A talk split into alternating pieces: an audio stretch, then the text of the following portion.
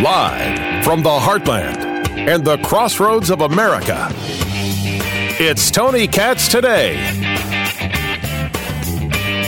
We want to make sure that we're not losing any potential talent around the world if, if they want to um, log in anywhere, but they want to live here.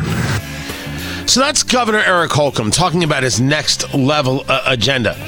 And it's it's it's Holcomb being classic Holcomb. And I don't mind the classic part of him. I don't mind a guy who wants to figure out how to build growth and opportunity right here in Indiana.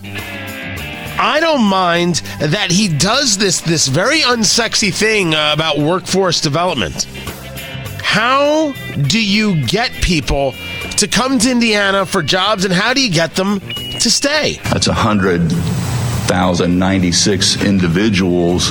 We've got one hundred fifty-two thousand unfilled jobs posted on our state website. How do we match those? It's a good question.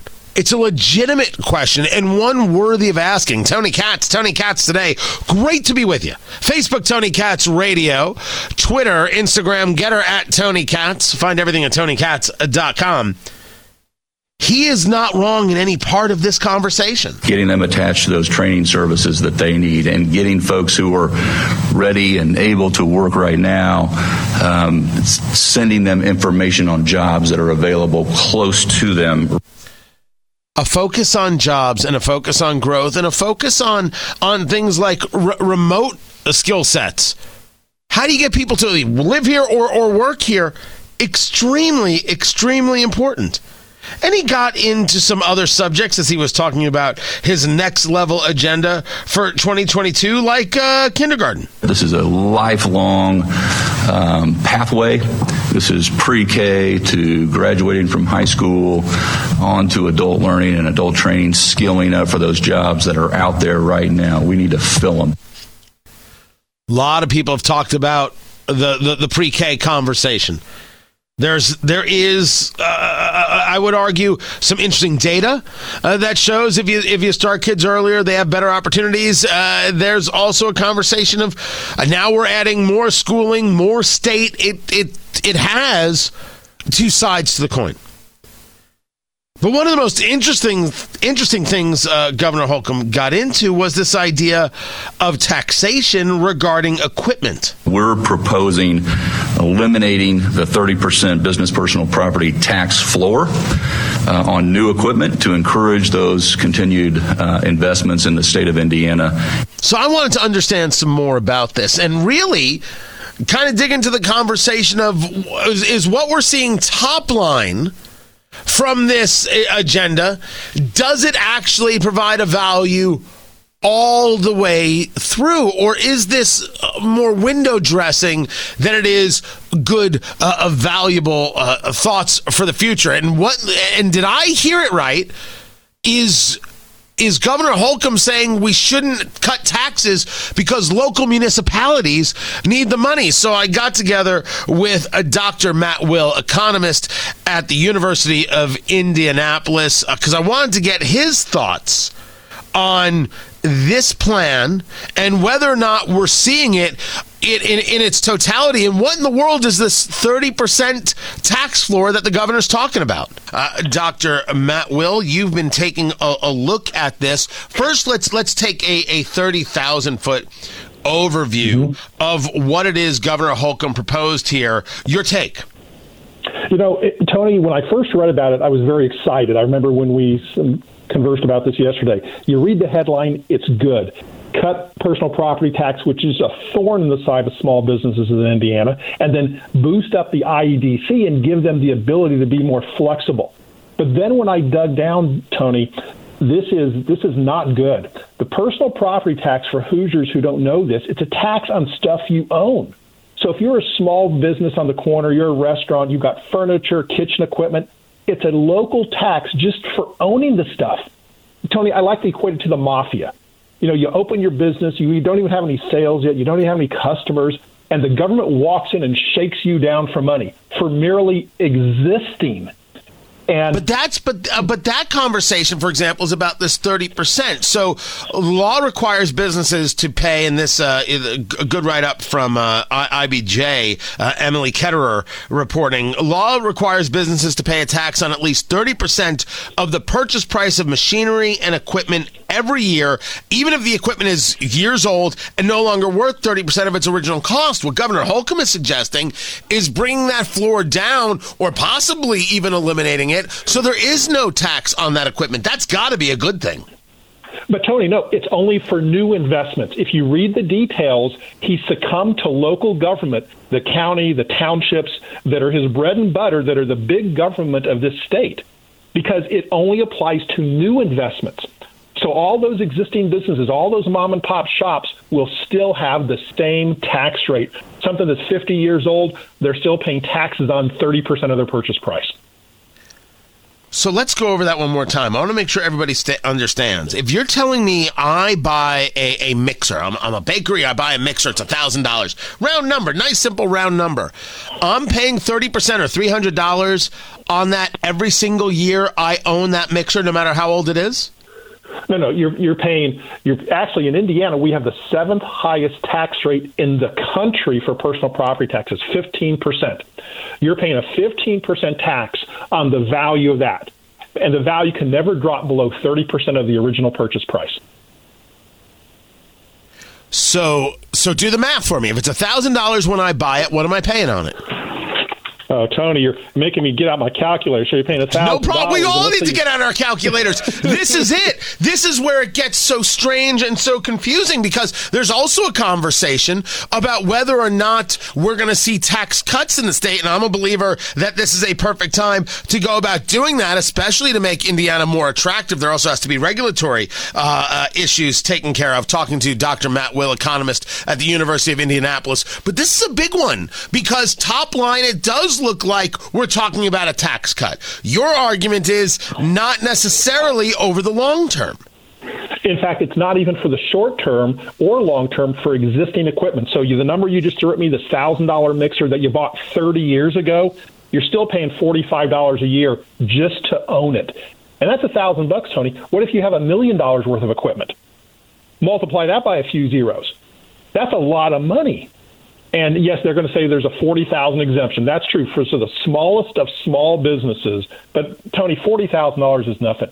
You got a few uh, boilers, you got some uh, kitchen equipment, you got some furniture. Boom, you're going to hit surpass that forty thousand dollars in improvements really quick. And the new proposal, Tony, only applies to new investments. All the existing businesses, all the existing furniture and equipment and stuff you put in your building is not going to benefit from this. It's window dressing, Tony. It's not a legitimate tax cut for existing businesses. So why, if, if it's that easy to break it down and to understand the issue, what is it that uh, Governor Holcomb, you feel, has has provided uh, business owners? And our business owners in, in Indiana, are they seeing it the way you are? You know what, Tony, once they look at the details, they will see it exactly. I know personally business owners who have gone up against the personal property tax assessor, lost many times. They've the, the assessor comes in and says things are worth more than they ever actually put into it, because they say it's an improvement and the value is more than what the owner says. But I think, Tony, what the governor is really doing here, and this is the good part, so I'll give him credit for this, is he's trying to improve the toolbox for the I E D C. And for people that don't know, the Indiana Economic Development Corporation, created way back with Mitch Daniels and Mickey Maurer, has been amazing. Everything we get in this economy that's beneficial to Indiana started with the I E D C and Mitch Daniels. And he's trying to give them a better toolbox to go to new businesses and new investments and say, hey, here's more incentive to invest in Indiana. And for that, he deserves a lot of credit. And the I E D C, I think, is one of the, the gold standard organizations of the state. And thank you to Mickey Maurer and thank you to Mitch Daniels for getting that thing started. talking to Doctor Matt Will, economist, University of Indianapolis, uh, discussing uh, Governor Holcomb's legislative goals for Indiana in twenty twenty-two. Uh, a lot of focus on education, training, and workforce development. As I've discussed before, this is the totally unsexy stuff. It, it is hard to get people excited about workforce development, but he's having a conversation about the world of telecommuting and saying, why not live here even if you're going to work somewhere else? This is the place that that you should you should be. Has he done anything in this legislative agenda to make it more attractive to work here for the telecommuter? You know, I, I think the answer is yes, Tony. He's trying. But, and I got to give the governor credit for this. This has been the bane of our existence. We don't have beaches. We don't have mountains. And people just don't want to live in Indiana. They want to go to those cool, sexy places. And I give the governor credit for trying again to solve this problem. Um, I don't know if it's easily fixed. I don't know if this will do the trick, but good for him for trying. Is is the trying in in a uh, an increase in dollars to get people to realize this is a place to live? Is it about uh, giving a, a level of credit or, or tax cut to make it easier to live? Where where is the trying in your view? Uh, what is the thing that is of value? Well, I, I I think that allowing it to be easier to telecommute, and I know this will sound contradictory to what you just said, Tony, but the truth is, if you want to live in Florida and work in Indiana, I'm going to be okay with that. Would I prefer you live here? Yes. But I want to provide an incentive for you to live wherever you want, but work in Indiana. And I think that's the better route. We've been trying for years to get people to move to Indiana. Tony, I, I mean, I left Indiana when I graduated college. I came back to be with family. But the reality is kids that are twenty-two years old want to go to beaches and mountains. And let's we, you can't fight reality. Um, so I think the incentive should be to work here, but live wherever you want. How much, and, and I look, I have theories on that, and I'll get to it uh, uh, at another time. How much of this, when we take a look at this budget, or, or take a look at this this agenda, is about making sure local governments get their tax revenue? Because I'm, it, it, it, you've seen Americans take haircuts. They're they've they're dealing with inflation. They, they dealt with lockdowns, but yet somehow we think our local government never has to take a haircut. How much of this agenda from Governor Holcomb is about ensuring local governments get theirs? Oh, Tony, Tony, a hundred percent. Why do you think there's this massive mafia loophole to not give the benefit to existing businesses with existing equipment? Remember, Mitch Daniels left office, and one of the regrets he had, he said, is he could not reform local and township government. He tried, and you got to remember, Holcomb was in the administration for Daniels, but he's not a Daniels guy. He's a Republican guy. He's a big Republican, big government guy. Daniels was all about shrinking the size of government. He would always say, you know, for, for every size increase, and I'm paraphrasing, in the size of government, you lose a little bit of your freedom. Um, trust me, Holcomb's next budget is not going to be about shrinking the size of government. It's going to be about spending all that excess money. And that's my concern. I'm glad that he's one that takes part of it and give us some tax cuts to incentivize businesses to come here. That's good. I'm giving him a lot of credit for that. But there's just a lot of uh, spending going on, and that's what we've seen. And, and Republicans are, you know, turning into the Democrats when it comes to spending in the state of Indiana. I mean, that's always the case. You know, when we talk about spending, Democrats spend, but Republicans spend slower. Right? That's always the line we use. Uh, my thanks to Doctor Matt Will, economist, University of Indianapolis. Uh, I think you find him on Twitter box, Doctor Matt Will, M A T T W I L L, matt will dot com. Uh, this... If we're going to say, well, the local municipality needs the money, so we're not going to cut taxes, uh, you, you, you can't get me to be down with that. You can't get me to buy into that. That's that's a valueless proposition right there. And you're going to say, well, it was COVID. They were hit hard. We were all hit hard. Where's the deal for everybody else? That's the That's the question. Where where is the deal for the people who weren't able to open up their business like they wanted to? Where's the deal for the people who weren't able to get the stock to have in in their business like they wanted to, to have things to sell? Where where do they get everything that they need? Aren't they entitled to a little bit of relief? It is not solely and exclusively about, well, the city needs this, the municipality needs that. No, no, no, no, no, no, no. But I think it was I think it was uh, a pretty rough and tumble. There, I wonder how the Republican Party will respond to this idea. Because when you pull back some of the layers, this is... Where, where where is the thing that actually moves and betters the lives of Hoosiers? And I don't argue that you may have an ar- a conversation about uh, pre-K. I argue that you your your desire for programs cannot be the lead. People making decisions for themselves should be the lead. That's always where I am. And it's also very interesting about that thirty percent. If that thirty percent isn't, uh, you know, uh, uh, getting dropped all down the line, only on the on the new purchase, only on the first year, ooh, that's that's that's dabbling around the edges. That's playing. Well, it's something. It's not everything. It's nowhere near. It's not even something at that stage of the game. We'll see how this uh, plays out. More to get to. I'm Tony Katz.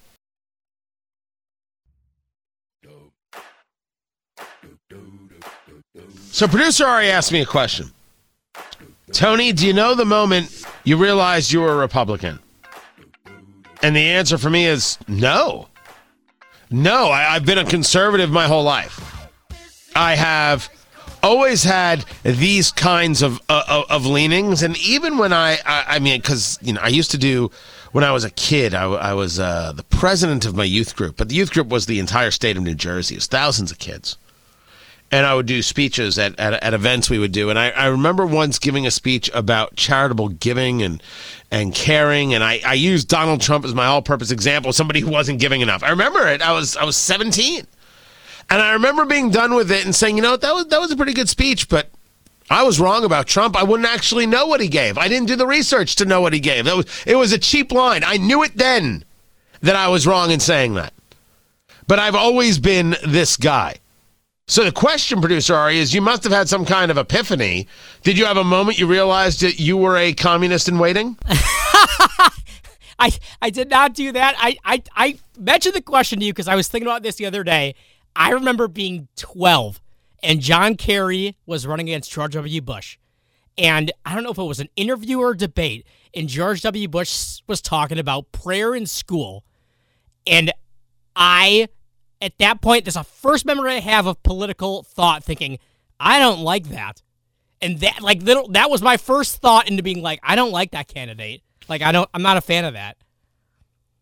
Yeah, but the, but you weren't a fan of that idea. By the way, neither am I. I, I got to admit, I, I, I do not want prayer in, in public school. I want I want math, and I want science, and, and I want English. If kids want to get together and engage in prayer, I got no issues.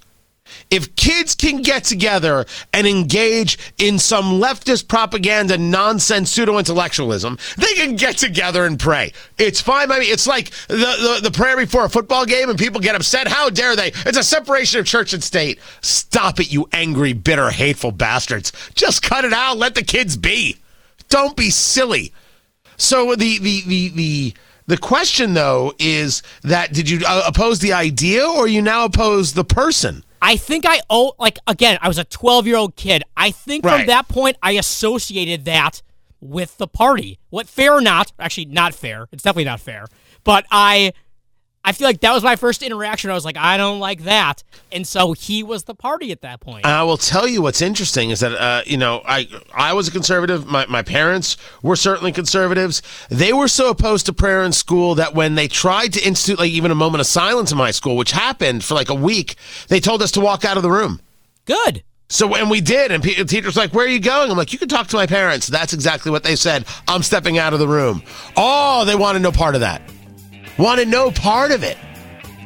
But never once did they think it was a bad country. They just thought it was a bad idea. They didn't think people were hateful. They just thought it was a bad idea, and they were going to stand against it. And they didn't want their kids to be part of that uh, political uh, insanity. Common, common thread there. But okay. That's producer Ari. He was twelve, but he became a commie in waiting. I did not. Ugh. I'm Tony Katz. Ha!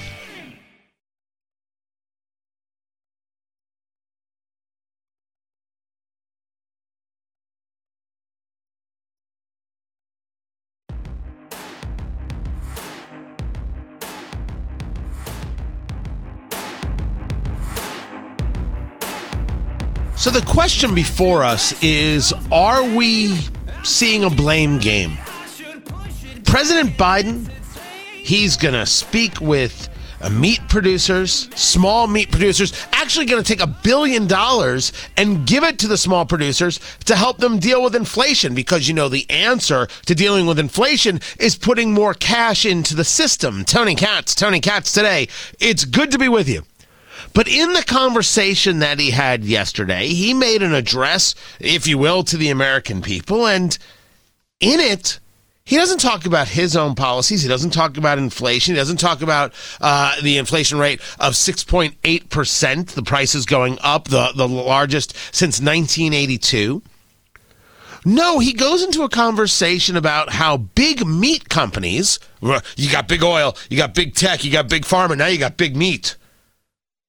These companies are overcharging at the stores, and they're overcharging families. This is President Biden in his own words.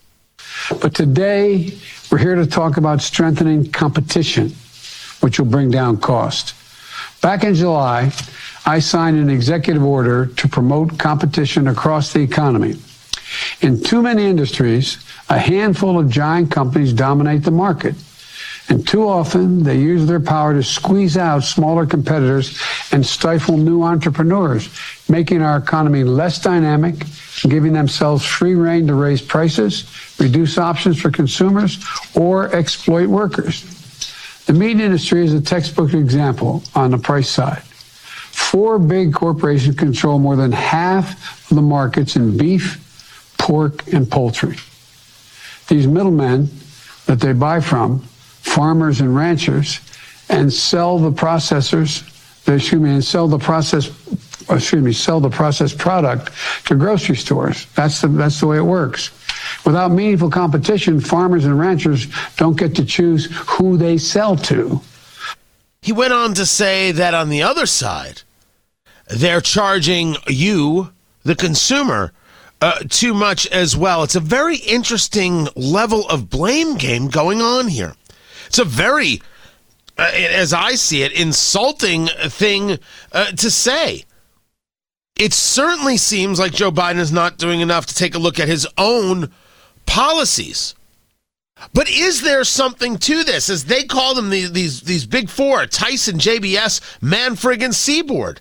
Is there an issue at play? And why wasn't there an issue two years ago? David Harden joins us right now, the manager of Harden Farms uh, in Danville, Indiana, has his uh, degree in animal science from Purdue University, a master's degree in business administration uh, from DePaul, spent time on the Chicago Board of Trade, and was president of the Indiana Pork Advocacy Coalition. His farm is responsible for a six hundred sow farrow-to-finish unit that produces twelve thousand pigs each and every year. Sir, you know this world better th- than I do. I am more interested in understanding uh, the, the nature of the conversation than the, the political nature of the conversation. I think I can take care of that part. But let's start with some basics, sir. Does President Biden have a point here that there are basically four uh, producers out there that are squeezing everybody else in the industry? Well, good morning, Tony. Thank thank you for the opportunity to uh, speak with you. Uh, I think, uh, you know, it, as with so many things, it's a very, very complicated issue. Uh, we have seen over the past uh, couple of decades uh, a large amount of consolidation in, in the meatpacking industry. Uh, it's probably more prevalent in uh, beef and poultry than, than what we have to deal with in, in the pork sector, but it it is something that, you know, has has producers that are in the, the, the small to medium uh, scale, like like ourselves, that it it does bring a certain amount of concern uh, from time to time. Uh, you know, we find it's it's difficult to uh, you know, when you don't have the scale that that larger producers do, it's sometimes hard to feel like you've got the bargaining or the, the leverage uh, to be able to try and negotiate the best best deal and the best price for your animals. So this is a conversation that would play out in lots of different uh, fields, in, in, in manufacturing, and in, in, in levels of biotech. Uh, retailers who are competing against Walmart would have this conversation constantly. But President Biden's specific conversation was, was that these four, and I believe uh, the four that were, were listed were Tyson, J B S, Marfrig, and Seaboard, are responsible for not only squeezing you, but they're the ones responsible for raising prices to uh, the, the the supermarkets. So therefore, uh, me and you and, and, and everybody listening, uh, the, the end consumer. Was this not a problem two years ago, and this is only a problem now? Well, Tony, I think, you know, uh, as you probably talk about a lot in your show, uh, it depends upon what the uh, you know what the issue of the, the day is. Uh, you know, this is something that we in the, the industry have, have, while not been raising red flags about, have at least been saying, hey, uh, this is probably something that we should take a look at uh, to make sure that, you know, there are transparent markets, that, uh, you know, so the laws of supply and demand work. And, you know, in the end, you know, we as, uh, you know, the producers of the, the animals get, get paid a fair price, and we still on the other end of the spectrum have, you know, safe and affordable food that the, the consumer is able to go to the store and, and purchase. Talking to David Harden. Uh, learn more about him with Purdue Agriculture Center for Commercial Agriculture. Spent time in the Chicago Board of Trade and the Grain Futures Division of R J. O'Brien, a member of the Board of Directors for the Indiana Pork Producers Association since two thousand five. Let's be a little more specific in what it is President Biden said. Are the small producers being squeezed by larger producers? And has this been the story only over the last year, or has this, this been the story for the last twenty years? Uh, Tony, I would say that this has been, uh, you know, it, different people are going to say it's a problem of a different scale. Uh, if Most people would say that this has been a, a slowly evolving uh, situation. Again, in the beef beef industry, they would probably say it is much more of a concern uh, than the pork industry would. Um, you know, as far as the, the processors and, and packers, you know, those large four that you mentioned, uh, they're the ones that have the economies of scale to, you know, produce. Take lots of animals in and, and send out lots of meat product on the other other side. You know, we here in Indiana would love to see a more vibrant, uh, small, uh, regional uh, packer and processor uh, network. But the truth of the matter is all those local packers and, and butchers and processors, they just don't have the scale to, to process more than maybe about one percent of, uh, you know, all the pigs that are in the state of Indiana. So whether we like it or not, uh, the, the larger processors are, are here, and we have to, you know, work with them and see if, you know, we can find a situation and solutions that make it equitable for everybody. So as I understand you, sir, Uh, you have consolidation that has taken place within the industry. So you have uh, larger companies that have purchased uh, smaller companies. I believe that you've got, when in terms of the beef market, you have four companies that control eighty-five percent of the beef market. And then in poultry, the top four control fifty-four percent. Pork, the top four f- control about seventy percent of the market. You know more about the pork than anything else. You'd ag- agree with that, those basic numbers. I've got that part yes. Correct, right? Y- yes, I would. So, so is is this a conversation of processing ability? Like, for example, when we talk about oil coming to the United States and we need to make gasoline, we've got a storm that, that hits uh, Louisiana and Texas, and then the refineries are offline for a week, and we see gas prices rise. We have a cyber attack uh, there in the Carolinas, and we and the refinery is offline, the pipeline's offline, we see gas prices rise. And then there's a conversation of why don't we have more refineries, and that leads to an environmental conversation, but But the point is, is that it's not so much the oil conversation as it is the refinery conversation. Are we now having a, are we talking about the fact that we don't have enough processors, or the fact that even a small regional or local processor can't put out the product fast enough in a way that is uh, uh, financially beneficial for both the processor and the end user, the supermarket? Uh, Tony, I think you, you hit the nail on the head uh, with with that on both counts. With, you know, specifically in pork, uh, we've seen a situation over the last couple of years where supply has is, you know, of animals has outstripped uh, the processing uh, capacity. And we really saw that uh, exemplified, uh, you know, during COVID, uh, you know, last year and the previous year, where, you know, you had so many processing plants that had to shut down because uh, there were too many of their, you know, line employees that were sick. And, you know, with when you're dealing with a, a live product, you can't just put that animal on a shelf and say, okay, we'll we'll send it to, to market in, in two months when, uh, you know, when conditions improve. You know, that animal's got to continue to be fed. It's going to continue to grow. And even short-term disruptions in, in the uh, processing uh, in the United States can have very dire and, and long-term uh, effects.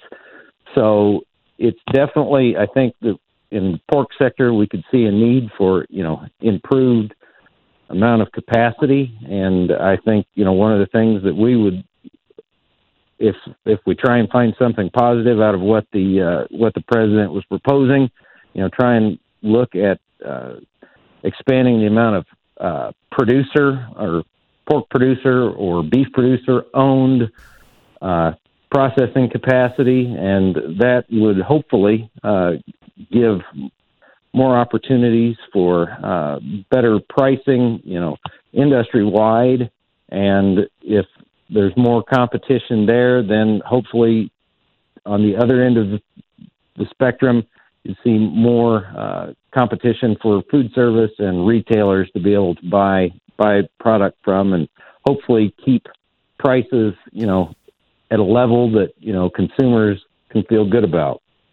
Talking to David Harden, manager of Harden Farms outside of Danville, Indiana. What the president said was was that these companies are, his words, greedy, because I, I never use uh, that, that word. I'm just using his words uh, basically to describe what he said. These companies are doing damage. These companies are hurting farmers uh, like you, and something has to be done about it. He is putting the blame there. Do small ranchers, small farmers uh, like yourself, uh, do you see any good that came from Joe Biden's statement? Is there anything there that's going to help you?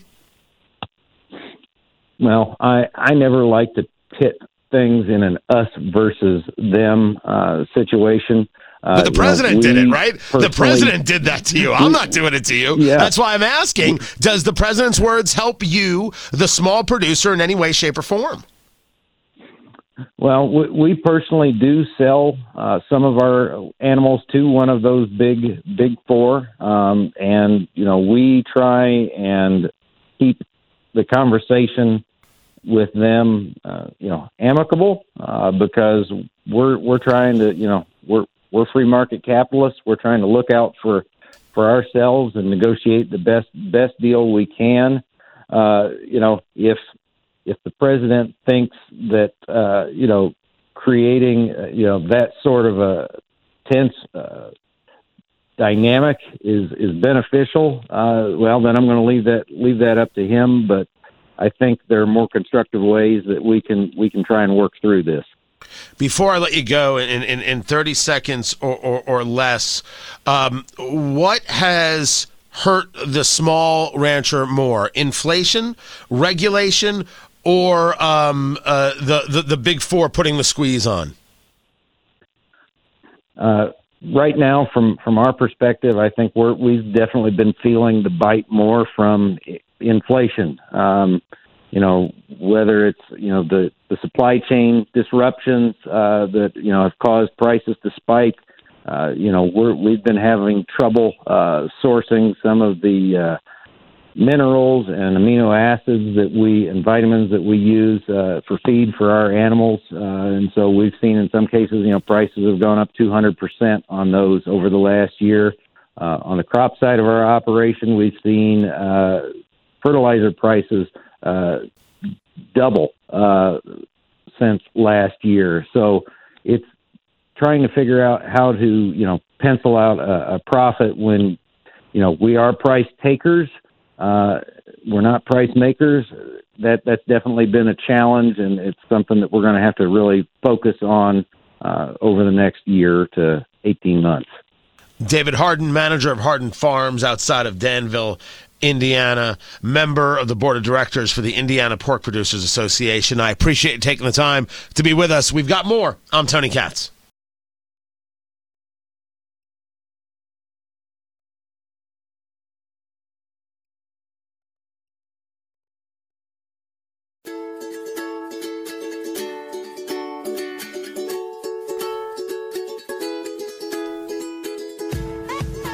I appreciate uh, David Harden uh, taking the time uh, to be with us, and I can appreciate the position that you know you you deal with things in a in a, in, a, in a political way. Everyone takes things every way. You don't want to step on toes, but I think that the conversation uh, showed something that Biden wants to you know throw some blame. But inflation is still the thing that's moving them in terms of price costs. Yes, they have to deal with four uh, the, the, these four companies that are a major uh, processor and packer uh, of meat. My gosh, everybody deals with that in every industry, and that was part of the conversation. So what is it that Joe Biden is doing here? Meanwhile, out there in Virginia and in Maryland, nobody can get down down the street. That snowstorm that came, I, I mean, this is perfectly D C. It just crippled the entire city. I, I lived in D C. These people cannot drive in snow to save their lives. And people have been stuck on roads for a full day, like nineteen, twenty hours, stuck in their cars. Because there were accidents and there was no way to clear them and the snow was too much and that was it. And people are like, how can this happen in America? What do you mean, how can this happen in America? First, you knew a snowstorm was coming, you got on the roads. Some of you may have had to. Second, you didn't have anybody saying, if we have an accident, we got to clear the roads and keep the cars moving. Third, you may not be able to keep up with all that snow. They're stunned, they're shocked. They don't always get stunned or shocked in Indiana, do they? I wonder why that is. Facebook, Tony Katz Radio, Twitter, Instagram, Getter at Tony Katz. Tomorrow, everyone, take care.